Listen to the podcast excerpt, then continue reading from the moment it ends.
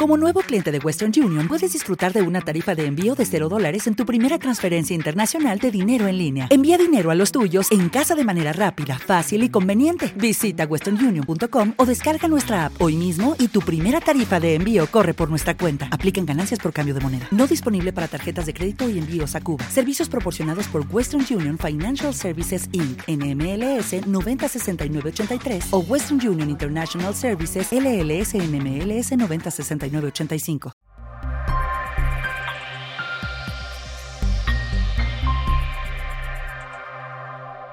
Por la opresión del débil y por el gemido de los menesterosos, ahora me levantaré, dice el Señor, y salvaré al que suspira. Salmo 12, 5. En la introducción veremos que así como ya exploramos la idea de que Dios es nuestro abrigo y refugio, torre y fortaleza, bondadoso y brindándonos protección y cuidado, esta semana estudiaremos una figura literaria similar, la de nuestro Dios como un guerrero poderoso que lucha por sus hijos. El Salmo 12 de donde se toma el versículo de memoria, es un salmo que se atribuye a David y el sobreescrito dice sobre Seminit, que se refiere a la octava. No es claro si se refiere a la octava musical, porque no se ha comprobado si los hebreos conocieran la octava. También se cree que se referiría a las arpas con que se acompañaba este salmo porque las arpas tienen ocho cuerdas. Este salmo comienza con un lamento por la maldad general de la sociedad. Pareciera que habían desaparecido los piadosos, que siempre constituyen una pequeña minoría se destaca el hecho de que los hombres son mentirosos y hablan jactanciosamente. Usan el don del habla para lograr malos propósitos, usando la persuasión. Por todo esto, el versículo 5 dice, por la opresión de los pobres o débiles y por el gemido de los menesterosos o necesitados, como una respuesta divina. Dios dice, me levantaré. Cuando llegue el momento para que Dios intervenga, cuando ya los opresores hayan tenido suficiente oportunidad de revelar sus malas intenciones, se efectuará el juicio de Dios.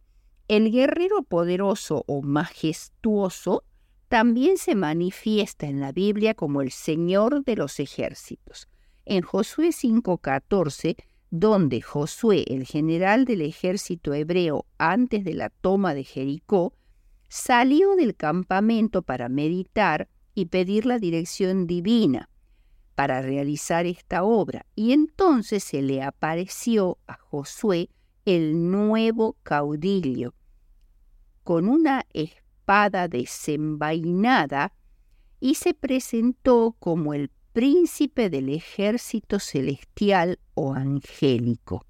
Este ejército en todo momento está dispuesto a suplir las necesidades de la iglesia y a cumplir las órdenes de su capitán. Josué recibió la promesa segura de que el mismo Señor estaría allí para vigilar, disponer, ordenar y comandar y Josué le adoró quitándose el calzado de los pies, lo cual nos indica que este era un personaje divino, digno de adoración. Éxodo 15.3 dice que Jehová es varón de guerra. El Salmo 18.3 al 19, escrito por David, después de haber vencido a sus enemigos y haberse librado de la mano de Saúl, usa esta metáfora del guerrero poderoso y en este salmo se distinguen cuatro escenarios. El primero es el que va eh, desde el versículo 6 al 8, o sea, Salmo 18, desde el 6 al 8. En mi angustia invoqué a Jehová y clamé a mi Dios. Él oyó mi voz desde su templo, y mi clamor llegó delante de él a sus oídos.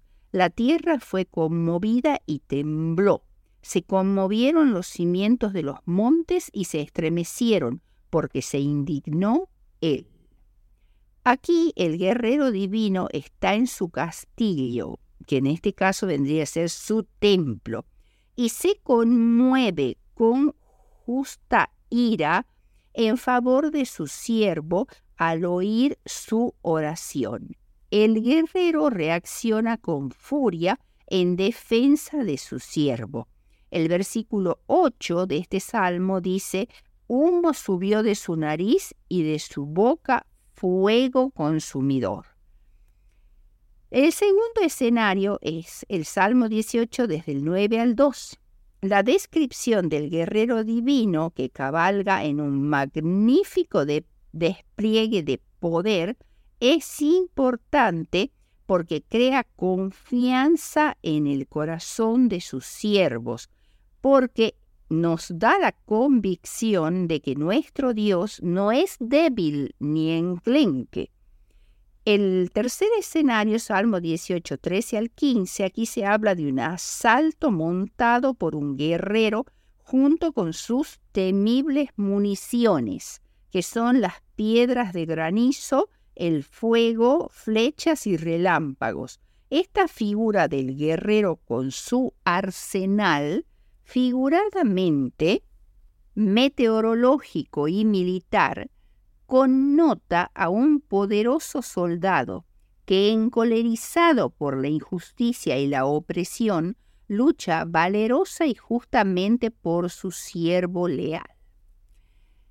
Y el, finalmente el cuarto escenario está en el Salmo 18 desde el 16 al 19.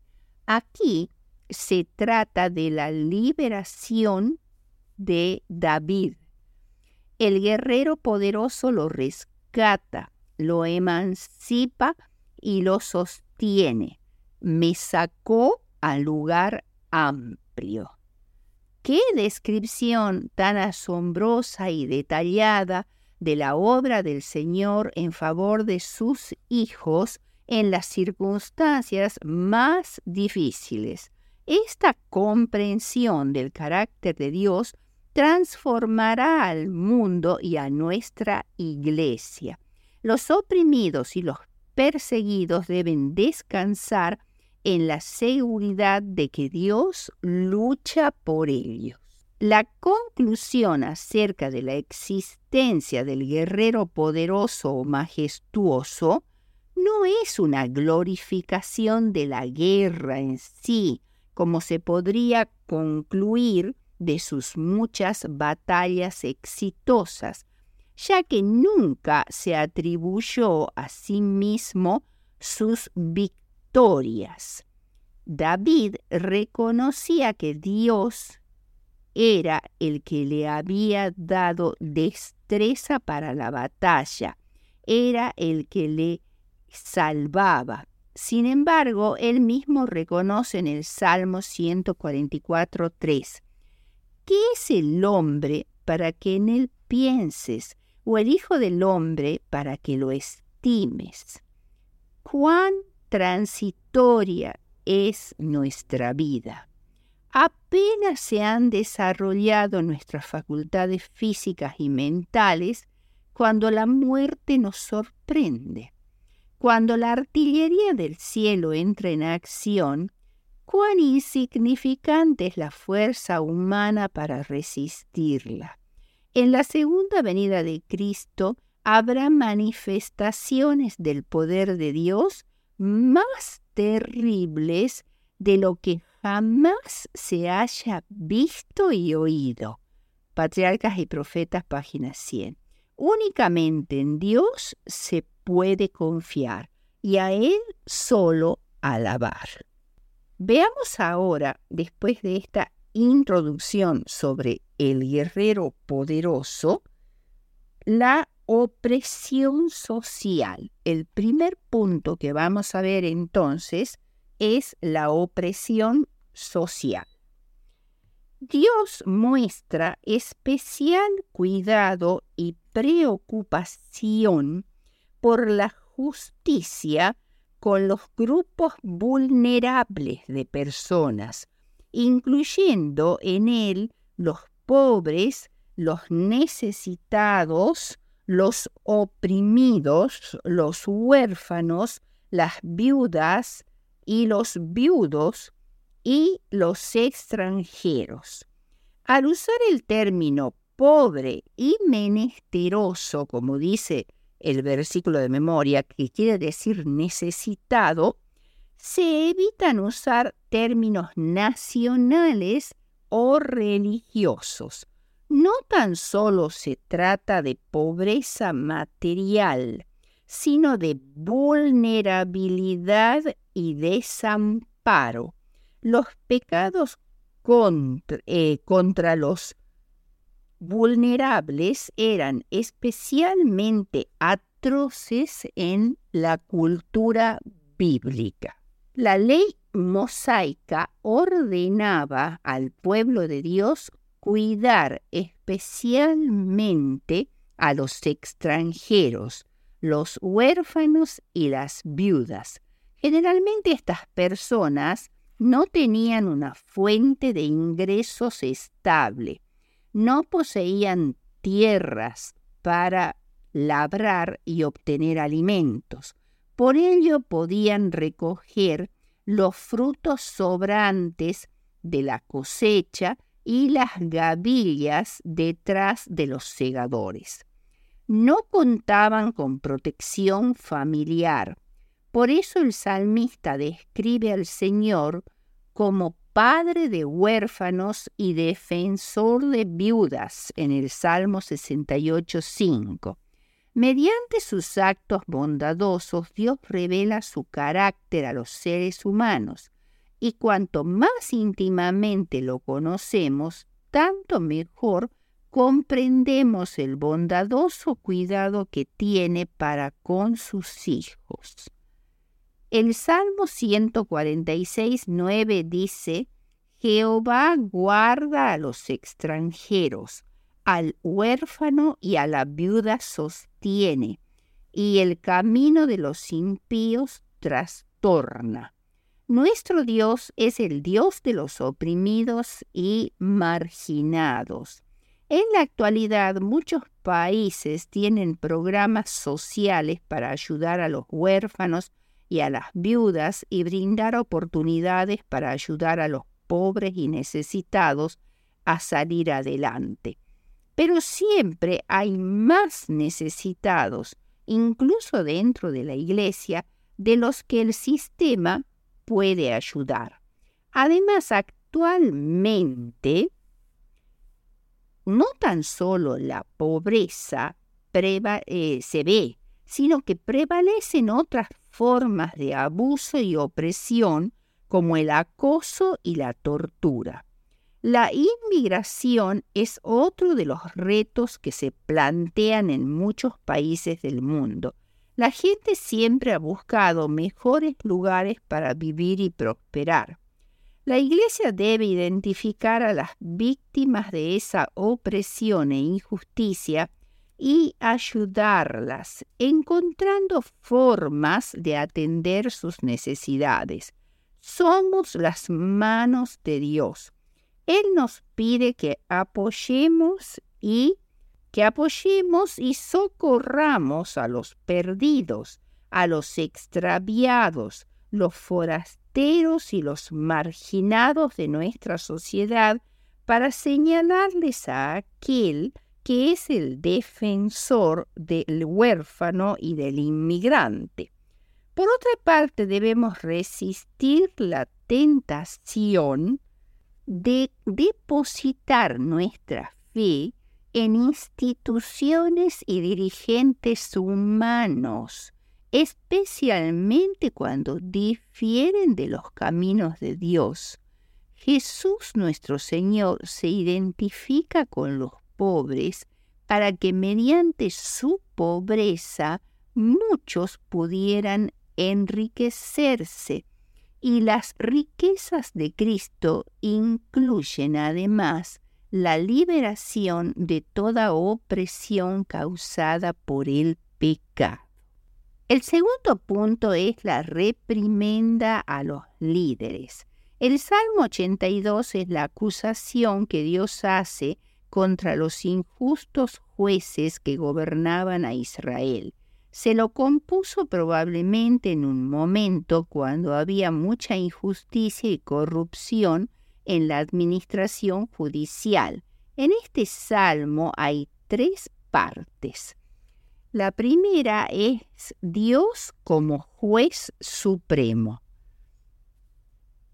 Y vamos a ver el Salmo 81, perdón, el Salmo 82, 1.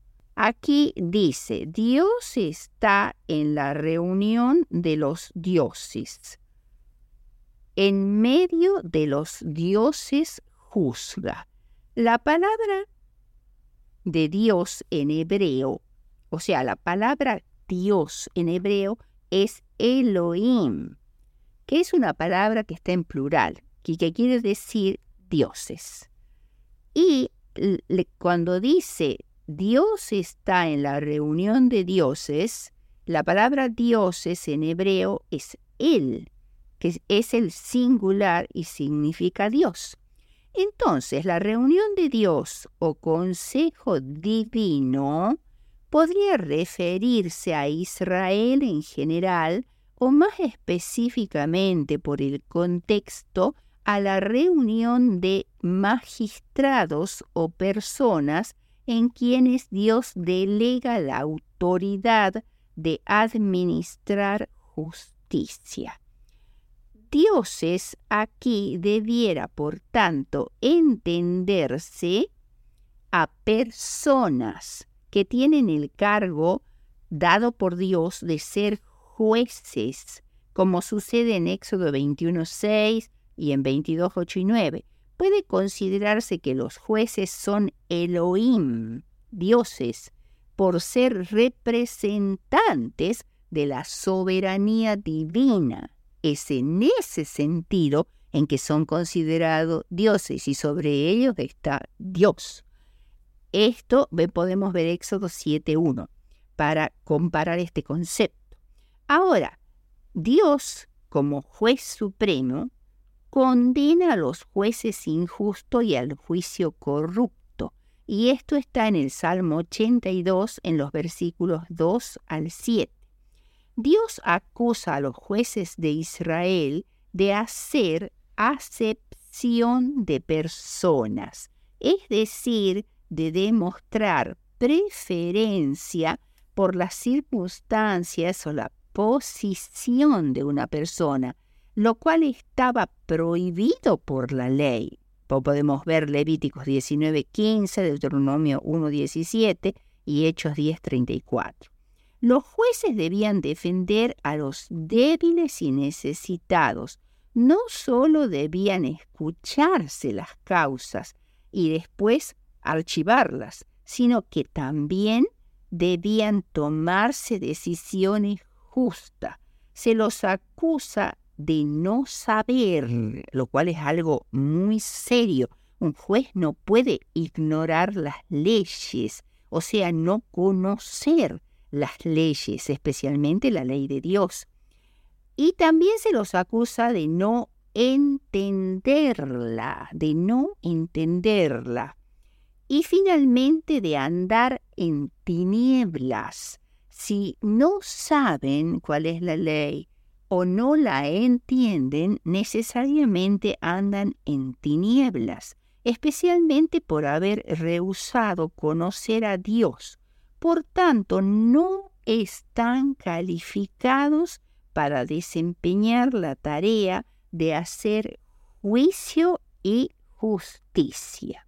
Por causa de estos jueces injustos, en esos tiempos y en estos tiempos también tiemblan todos los cimientos de la tierra, es decir, los principios fundamentales del gobierno moral. cuando legislan jueces injustos, los, lo esencial del gobierno moral, de cualquier clase que sea, vacila y cae. El gobierno terrenal, que debiera reflejar el gobierno de Dios, porque por eso Dios delega su autoridad en ellos, para que ellos imiten su gobierno obedezcan sus leyes, reflejen su justicia. Pero si el gobierno terrenal, que debiera reflejar el gobierno de Dios, se transforma en anarquía, entonces ya Dios no puede apoyarlo. Los reprime, los condena y finalmente los destruirá. En la tercera parte del Salmo, el tercer mm, porción, es el salmista implora a Dios que Él proceda a juzgar. Esto está en el versículo 8. El salmista termina su reprimenda a los jueces diciéndoles que los jueces injustos se consideraban a sí mismos como dioses, personas de mucha jerarquía, que debían ser muy respetadas por los demás pero que debido a su injusticia e infidelidad morirían como hombres impíos. Implora por tanto a Dios que Él sea el que se levante y que sea Él el que juzgue la tierra, porque finalmente, según lo expresa Juan en Apocalipsis 11:15, los reinos del mundo han venido a ser de nuestro Señor y de su Cristo. Nos preguntamos, ¿son algunos líderes menos culpables de estos delitos en nuestros días? ¿El sufrimiento de los pobres y necesitados no es en parte el resultado de la corrupción?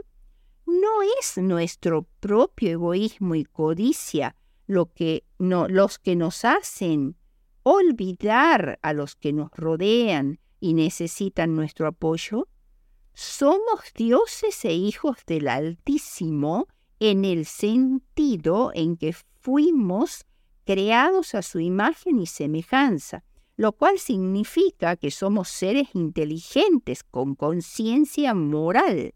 Por lo tanto, debemos apoyar al afligido, al forastero y al necesitado, cualquiera sea nuestro ámbito, el vecindario, el lugar del trabajo, la familia, etc., debemos esforzarnos por ser una fuente de ayuda para los necesitados.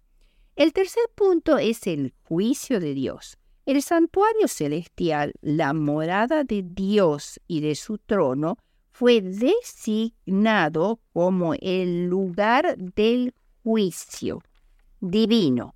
En consecuencia, muchos salmos representan a Dios en su trono en el santuario, listo para juzgar al mundo por su pecado y su maldad.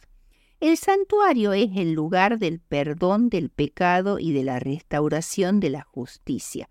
En él ministra Cristo en favor de nosotros para poner a disposición de los creyentes los beneficios de su sacrificio expiatorio, ofrecidos una vez y para siempre en la cruz. La primera cuestión a considerar es que el santuario celestial es un lugar real, no es una metáfora o una abstracción, es la morada primaria de Dios. En segundo lugar, el santuario celestial ilustra tres fases del ministerio sustitutivo o ministerio eh, salvador de Cristo. En primer lugar, el sacrificio sustitutivo en la cruz, o sea, que Él murió por nosotros en la cruz por nuestros pecados. Y sin derramamiento de sangre no se hace remisión de pecados, como dice Hebreos 9:22. Esto estaba representado en el santuario por el sacrificio de los corderos y de las víctimas de los cuales se derramaba su sangre. Ellos eran símbolos del mm, sacrificio de Cristo, que como un cordero inocente moría por nuestros pecados. Segundo, la mediación sacerdotal. En el santuario era necesaria la mediación de un sacerdote entre los pecadores y el Dios Santo. Cristo es el sumo sacerdote celestial, porque hay un solo Dios y un solo mediador entre Dios y los hombres, que es Jesucristo hombre. Todos los sacerdotes que este, trabajaban en el santuario terrenal son sacerdotes como simbólicos, representan a Cristo. Pero Cristo es el único y sumo sacerdote y mediador entre Dios y los hombres. Y la tercera fase de la obra salvadora de Cristo es el juicio final que comprende el juicio investigador o preadvenimiento. Quiere decir que sucede antes de la segunda venida de Cristo en realidad está sucediendo desde 1844 y debe terminar antes de que Cristo venga. Y este juicio se hace para purificar el santuario celestial y el pueblo de Dios de todos los pecados es la remoción definitiva de los registros de pecados que han sido confesados y perdonados, pero que aún están registrados en los libros de los cielos. Eso debe ser borrado por completo porque después Después viene Cristo y va a producir la destrucción completa de Satanás y de todos los pecadores y desaparecerá el pecado del universo. No debe quedar ni un registro de pecado. Bien, entonces, estos registros que existen en los libros celestiales de los pecados de todos los seres humanos que aceptan a Cristo como Salvador durante su vida. Esto tenemos que tener muy en claro. El juicio investigador preadvenimiento que comenzó en 1844 y terminará poco antes de la segunda venida de Cristo, no juzga a todos los seres humanos, juzga únicamente a los que aceptaron a Cristo como su Salvador personal ya sea en la época pre-cristiana, a través de los símbolos de los sacrificios y de los sacerdotes que Dios instituyó y del culto eh, eh, del santuario terrenal, o bien después que Cristo vino de la aceptación de Cristo y de su sacrificio en la cruz, porque Juan dice claramente en su Evangelio que el que no acepta a Cristo ya ha sido desechado. O sea, no estará registrado en el libro de la vida el nombre de aquellos que no aceptan a Cristo. Este borramiento de los registros de pecado implica una obra de investigación, obviamente, o juicio, y por eso lleva tanto tiempo.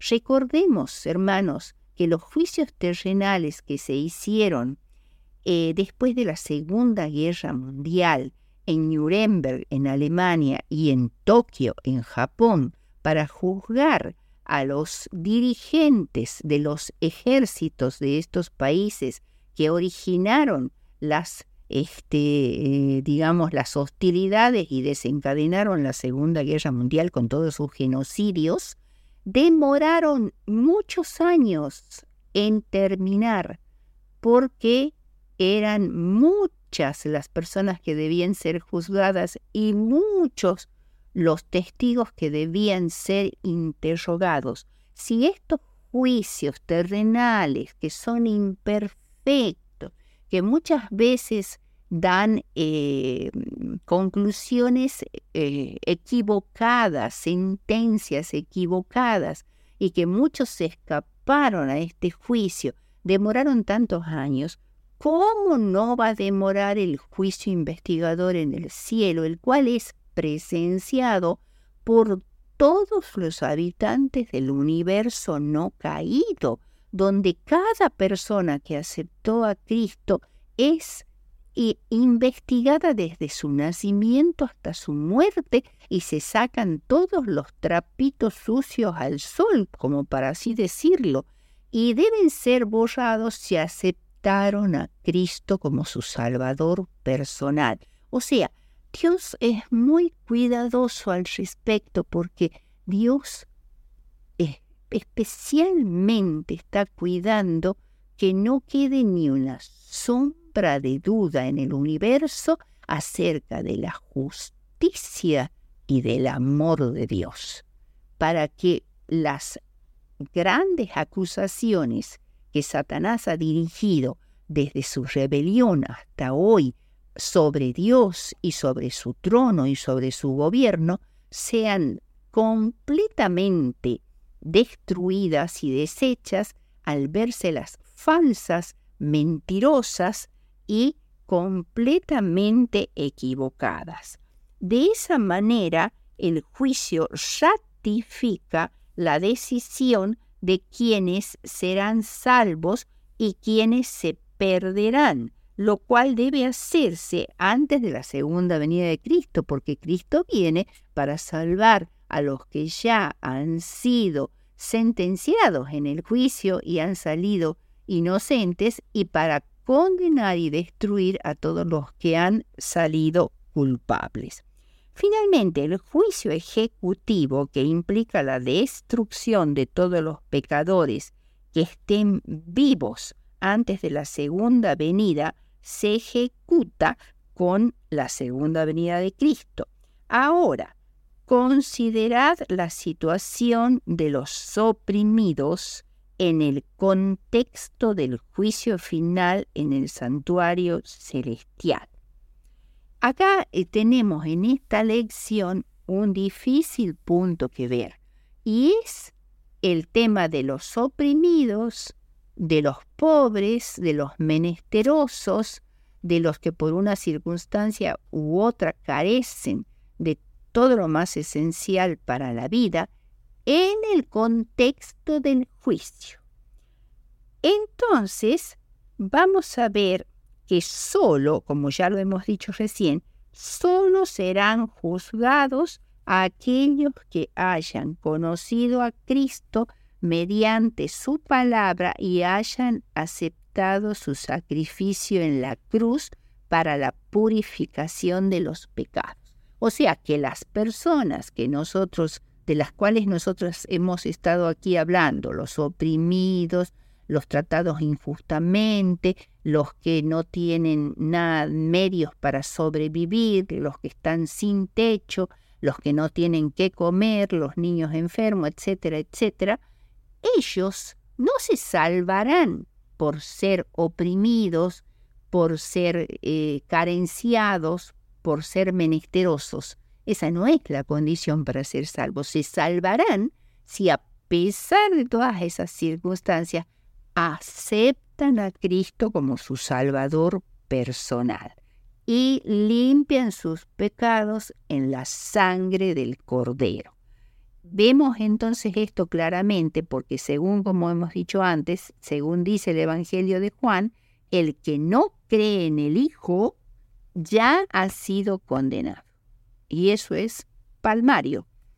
Ahora sí, debemos hacer todo lo que está a nuestro alcance para ayudar y sostener a los necesitados, las viudas y los huérfanos, para que conozcan a Cristo y lo acepten como su Salvador personal.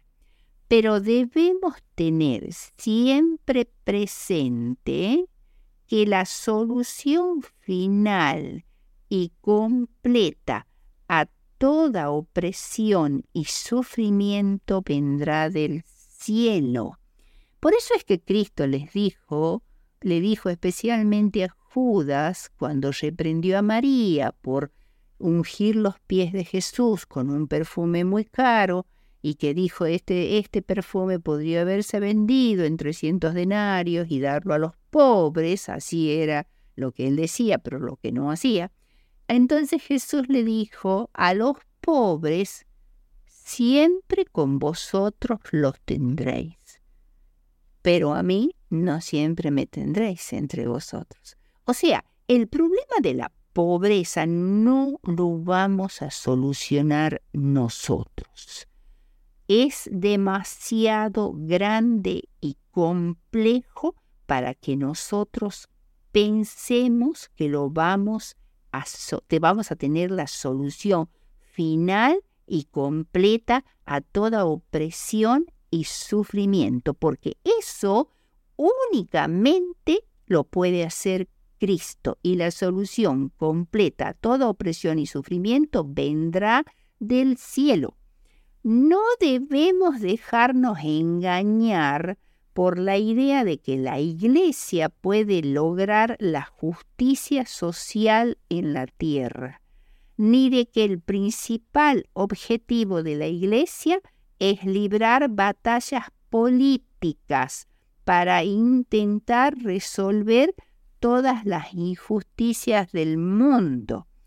Este tipo de cuestiones solo puede resolverlas totalmente el Señor de los ejércitos. Nuestra fe debe centrarse en la acción divina en nuestro favor y no en la fuerza ilusoria del poder humano, lo cual es solo un espejo y una mentira de Satanás.